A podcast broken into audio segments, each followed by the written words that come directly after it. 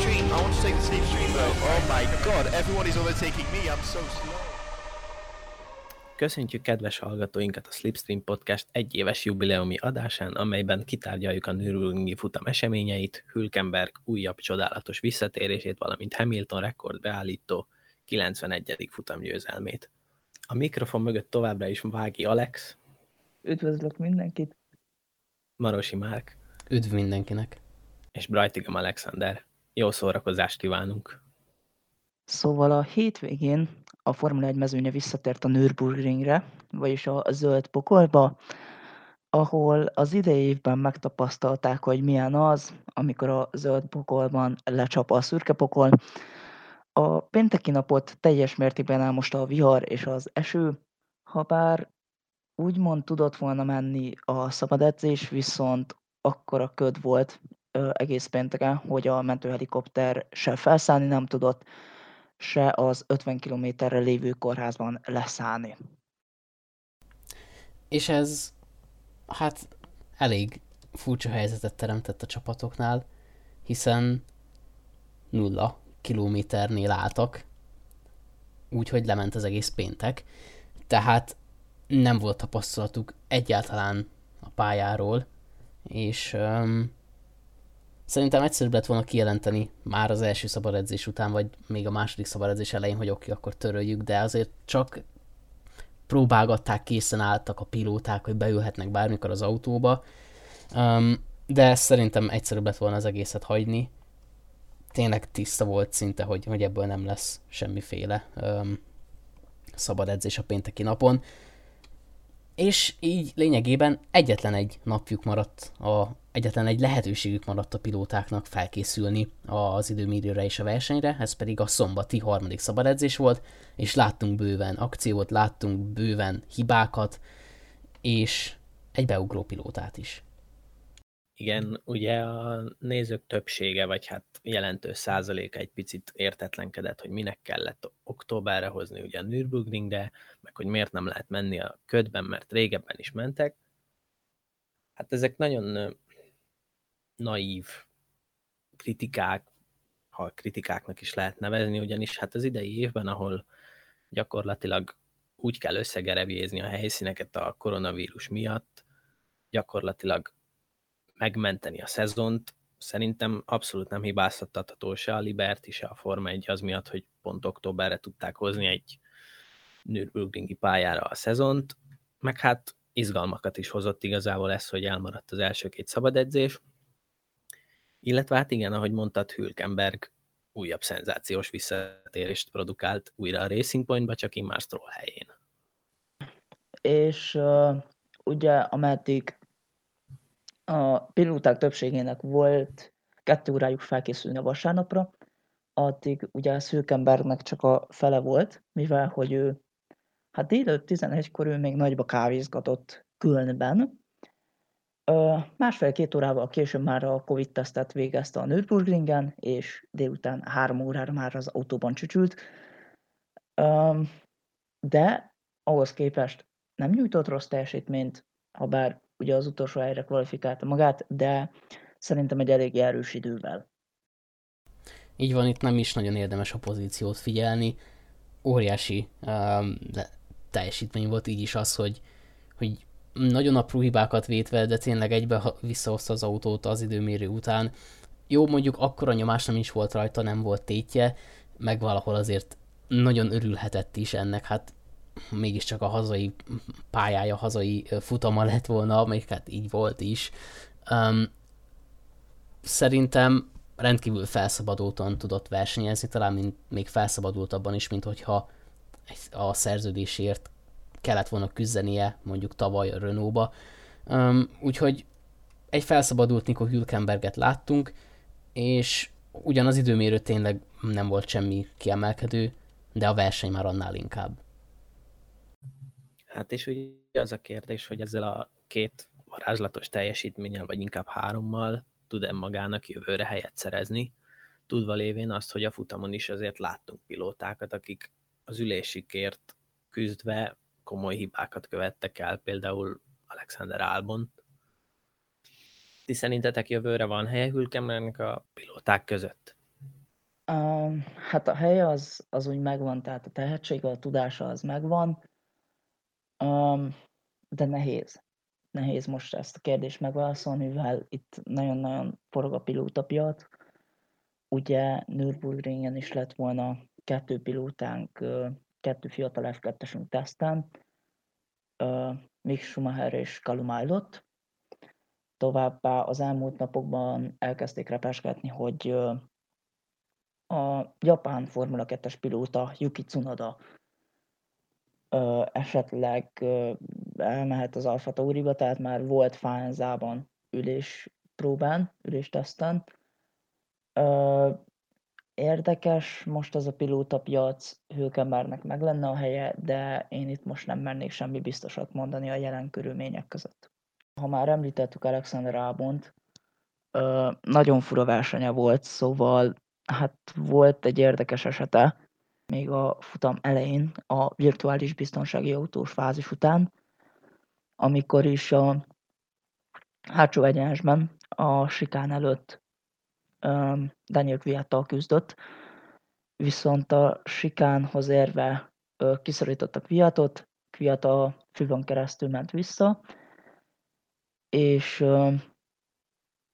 ahogy az utolsó kanyar előtt próbálta Alexander Albon megelőzni,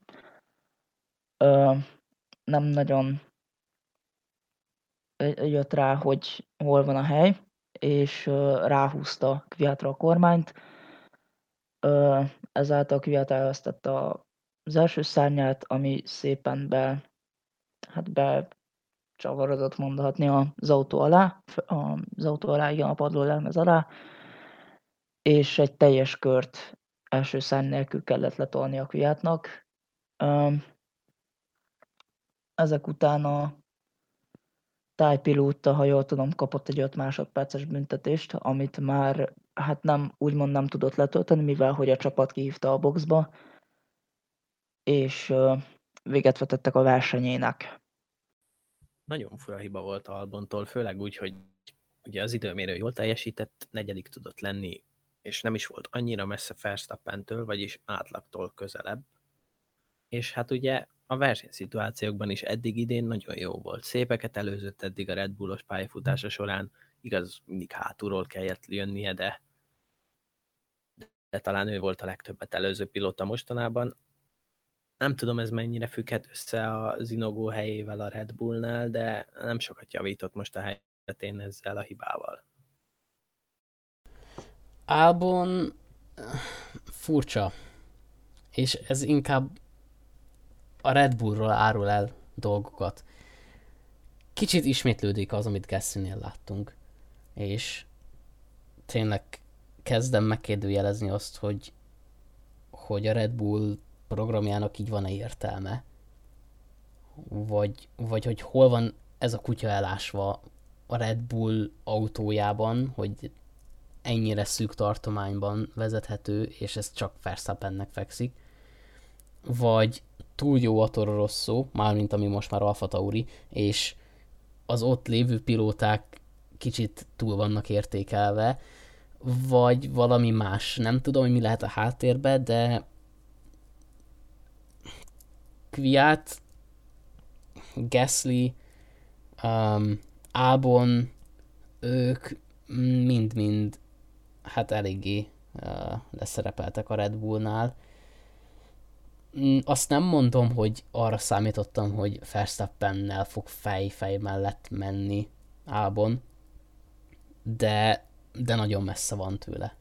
Tehát ez, ez a távolság, még tavaly azt mondtuk, hogy oké, okay, ez még csak a, az első, úgymond fél éve volt a Red Bullnál, de, de valahogy úgy tűnik, hogy, hogy akkor a különbség, hogy ez nem lesz jobb ennél.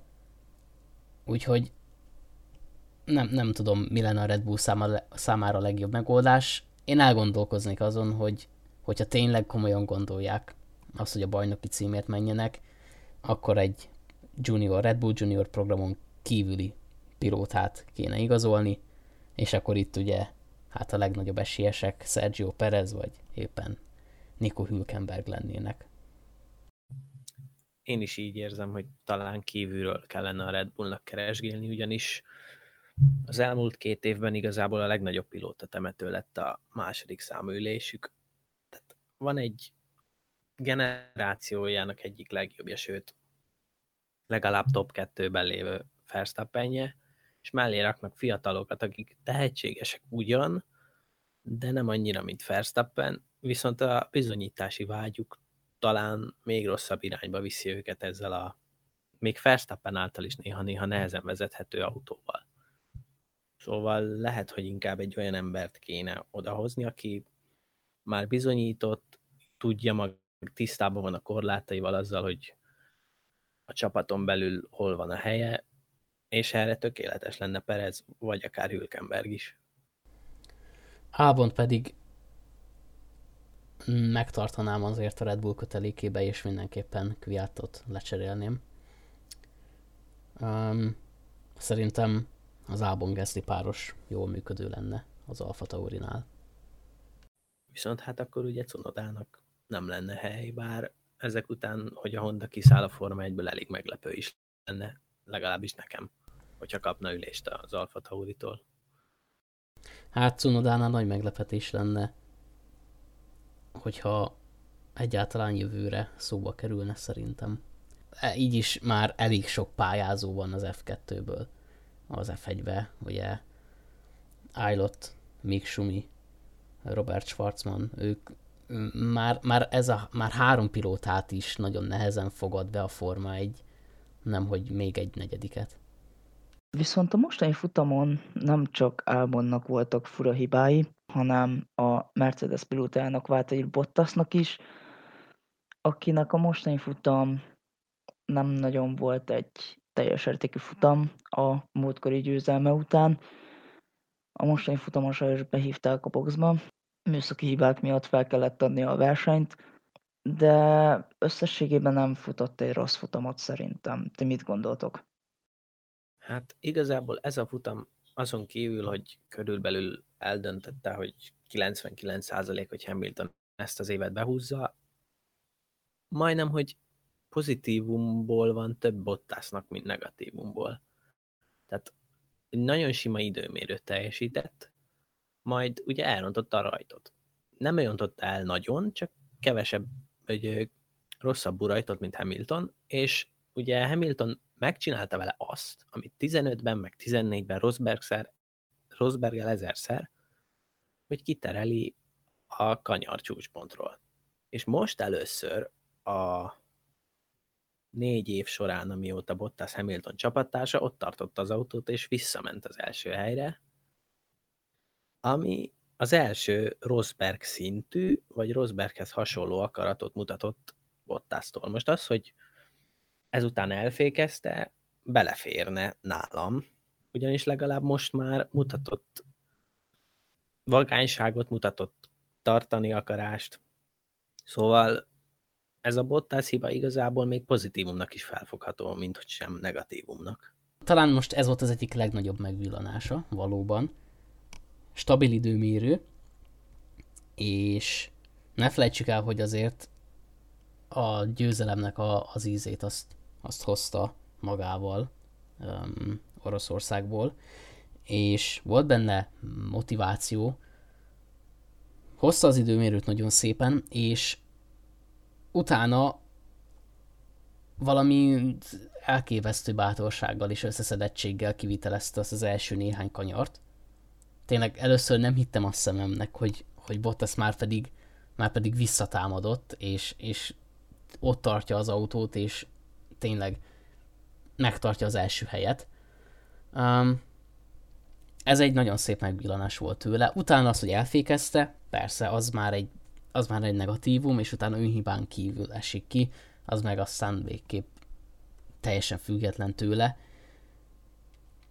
Itt az az egyetlen kérdés van, hogy, hogy ez ugyanolyan megvillanás-e, mint amit eddig láttunk évente egyszer-kétszer, és idénre ennyi, és aztán ebből lesz megint jövőre egy, max. kettő, vagy, vagy mint ahogy az előbb te is mondtad, hogy, hogy ez, ez tényleg azt jelenti, hogy talált valamit, és talán, hogyha idén már nem is, az a vagy ezt már többször is mondtuk, hogy hogyha idén már nem is, akkor majd jövőre um, esetleg meg tudja szorongatni Hamiltont. De egyelőre azt kell, hogy mondjam, hogy még mindig nem látom benne azt a szintű, úgymond Rosbergességet, mint amit szeretnénk mindannyian látni. De, de tényleg az a lényeg, hogy itt a, az Eiffel nagy díjon már volt egy kis megvillanás, ami már tényleg azt mutatja, hogy talán kicsit jobban felmeri venni a kesztyűt Hamiltonnal szemben. Hát még hátra van 6 futam, és 70 pontos hátrány. Rosbergnek 2015-ben az az utolsó három futamos mini világbajnokság bejött, szóval kérdés az, hogy most Bottas hogy tekint erre a hat futamra egy utolsó lehetőségként 2020-t még reméli, vagy ez a hat futam, ez a jövő évre való felkészülését fogja szolgálni, nála is egy így olyan mini bajnokság szempontjából.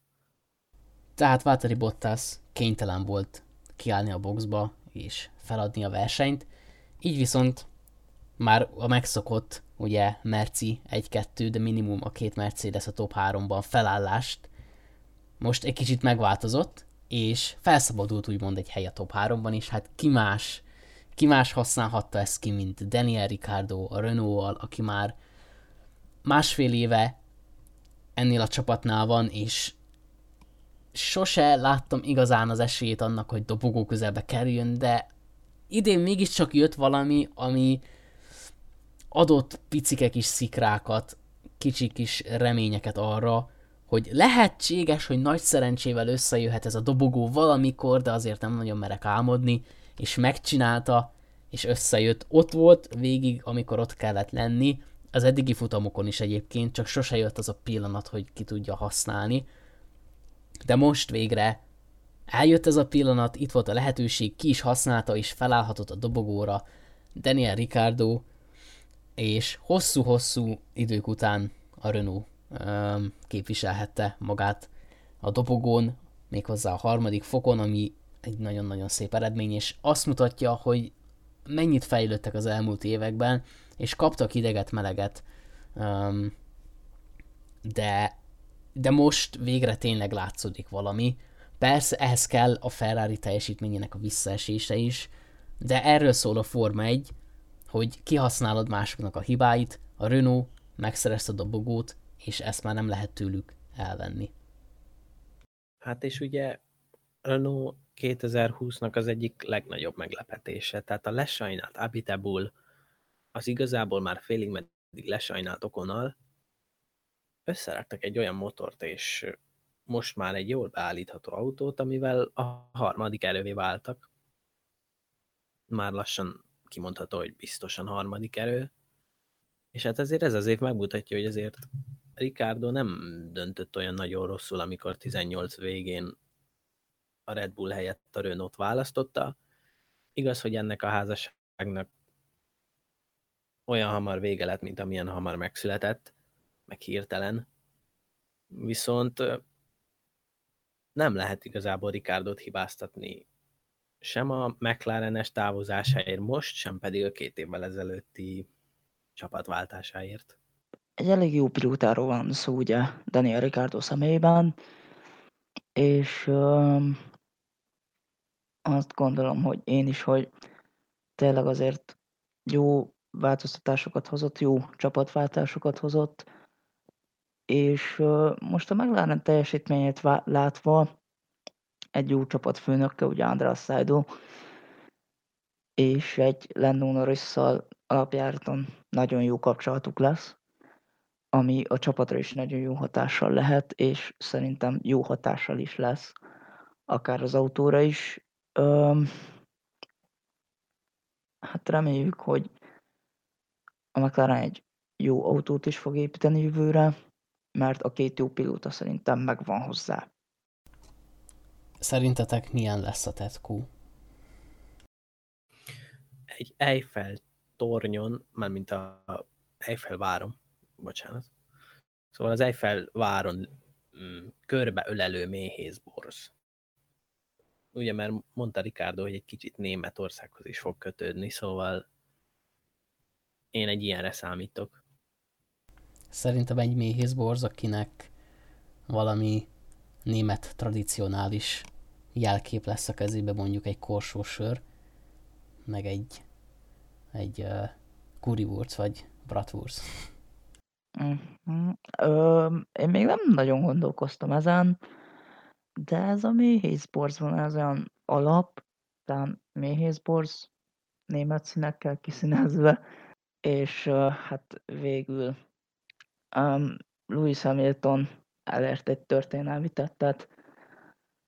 Um, megnyerte a 91. futamát, mármint hát a 91. győzelmét szerezte Formula 1-es karrierjében, és ezzel beállította uh, Michael Schumacher rekordját. Um, még most is négy nap elteltével is számomra azért, mint az egy olyan srácként, aki Schumacher nőtt fel, nehéz azért a szavakat keresni. Um, elképesztő teljesítmény. És a végén a, az interjú is elképesztően gyönyörű volt, amikor Mihály Schumacher fia, Mick Schumacher átadta az apjának a 2012-es uh, Mercedes-es sisakját.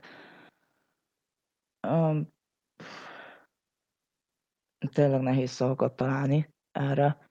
Elképesztő teljesítmény, nagyon megérdemelte, és ezzel a győzelemmel már száz százalék, tényleg a nagy könyvekbe bekerül, a Formula 1 nagy könyvébe bekerül ezzel a teljesítménnyel, és uh, hatalmas tiszteletet nyert el mindenkinek a szemében szerintem. Biztos vagyok benne, hogy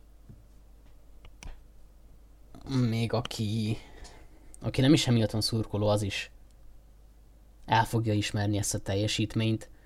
Én szoktam azt mondani, hogy, hogy tényleg a rekordok azok azért vannak, hogy megdöntsük őket, előbb-utóbb minden rekord meg fog dőlni, mindig lesz egy jobb, um, sose lesz egy, egy ö, olyan rekord, legalábbis Form 1-ben szerintem, ami örökké fog tartani. Um, Hamilton most egy olyan rekordot állított be, amit viszont tényleg nagyon-nagyon sokan meg voltak róla győződve, győződve hogy ez soha nem, nem lesz megdöntve. Azért a Schumacheréra nagyon sokokban mély nyomot hagyott, és nem hitték volna, hogy, hogy ez valaha is, is megismétlődhet. Hát megismétlődött, mondhatni. Um, óriási dominanciája van már a Mercedesnek 2014 óta, és Hamilton ezt a lehető legjobban csinálja, kihasználja az összes lehetőséget, ami, ami adódik neki, és elérte ezt az óriási számot, és szerintem nem fog megállni százig. És ugye ez a rekordbeállítás, illetve a 91. futamgyőzelem és az azt követő nagy valószínűség szerint egy hetedik világbajnoki cím is megmutatta azt, hogy az élet sokszor ismétli önmagát, és bizonyos esetekben nem szabad nem is az, hogy vélemény különbözetbe kerülni, hanem egyszerűen el kell fogadni azt, hogy a szurkoló a szurkoló, és bizonyos dolgai nem fognak változni. Tehát most is nem lehet lenyomni egy Schumacher szurkolónak a torkán azt, hogy kimondatja, hogy egy szinten vannak, bár ez így van, és nem lehet összehasonlítani korszakokat sem, de nézzük csak meg, hogy a Senna rajongók mit gondolhattak mondjuk 2000-ben Olaszországban, amikor Sumi beállította a futamgyőzelmei rekordját, illetve hát ugye most, amikor az ő rekordjai egyenlítődnek ki, és majd döntődnek meg. Szóval minden korszaknak megvan a maga rekordere, a maga legsikeresebb versenyzője, és hát ezt el kell fogadni, és nem szabad itt vitatkozni, hogy most ki a jobb, meg hogy ki mire ment volna akkor, meg ki mire ment volna most. 91, az 91 futamgyőzelem, és Hamilton ugyanúgy beleraktam a magáét ebbe a majdnem tökéletesen működő Mercedes-es gépezetbe, mint annó Schumacher, vagy annó Senna a McLarenbe. A Nürburgringi futam előtt pár nappal érkezett a megrázó, meglepő és 2020 talán eddigi legnagyobb állóvízbe dobott kövének tekinthető bejelentése, ugyanis a Honda a 2015-ös visszatérése után a jövő év végén távozik a Forma 1-ből, így motorszállító nélkül hagyva a Red Bullt és az Alfa Taurit is. Hát sokként ért a hír. Nem gondoltam volna, hogy ha ki is szállnak pont most, amikor ilyenkor egy év múlva már szinte kész lesznek a 2022-es új fejlesztésű, új szabályokra épülő autók, um, és akkor mindenki úgymond tiszta lappal indít, és talán még nagyobb sansza lett volna a Red Bullnak és a Hondának közösen. Um, szóval elég nagy meglepetésként ért, és kicsit nem is értem, de természetesen a Hondánál nem hülyék dolgoznak, ők is számolgattak, és úgy döntöttek, hogy nekik nem éri meg belapátolni ennyi pénzt a, a Forma 1-es projektbe. Végül is sikerült kifejleszteniük egy olyan erőforrást, ami, mint láthatjuk, futamok, futamokat is tud nyerni. Azt mondták, hogy még jövő évre is fejleszteni fognak egy teljesen új motorral, készülnek, úgyhogy szerintem ha már Honda, ha már japánok és, és elég munkaorientáltak is, és um, tisztelettudóak, és, és tényleg az utolsó pillanatig szerintem ki fognak állni a, Red Bull mellett, nem fognak kihátrálni, nem fogják őket fejlesztések nélkül hagyni, küzdeni fognak, um, és kíváncsi vagyok, hogy az utolsó hondás évből mit tudnak kihozni közösen a Red Bull-lal, de maga a kiszállás ténye az a Red Bullnak is elég ciki, hiszen kereshetnek új motorszállítót. Hát igen. És ugye a Honda közleményében azt írta, hogy a, a karbonsemlegességre akarnak koncentrálni, és a teljes elektromos átállásra is, ha lehet, akkor ezt 2050-ig megcsinálnák. Ezután pár nappal bejelentették, hogy ja, amúgy srácok, meghosszabbítottuk az indikáros szerződésünket, és már az elején is azért lehetett tudni, hogy ez nem nagyon van rendben ez a sajtókommunikáció, amit itt lehoztak, mivel hogy már van egy sorozat, amelyik ezt a karbonsemlegességet már 5 év alatt lehozta, az pedig a Formula E. A Formula 1 2030-ig akar lehozni, így azért eléggé meredeknek tűnt, elég érdekesnek tűnt ez a 2050-es tervezés. De a sajtóközleménnyel már így be is igazolódott egyeseknek a a gondolata, vagyis hogy itt ugye semmilyen karbonsemlegességről nincs szó.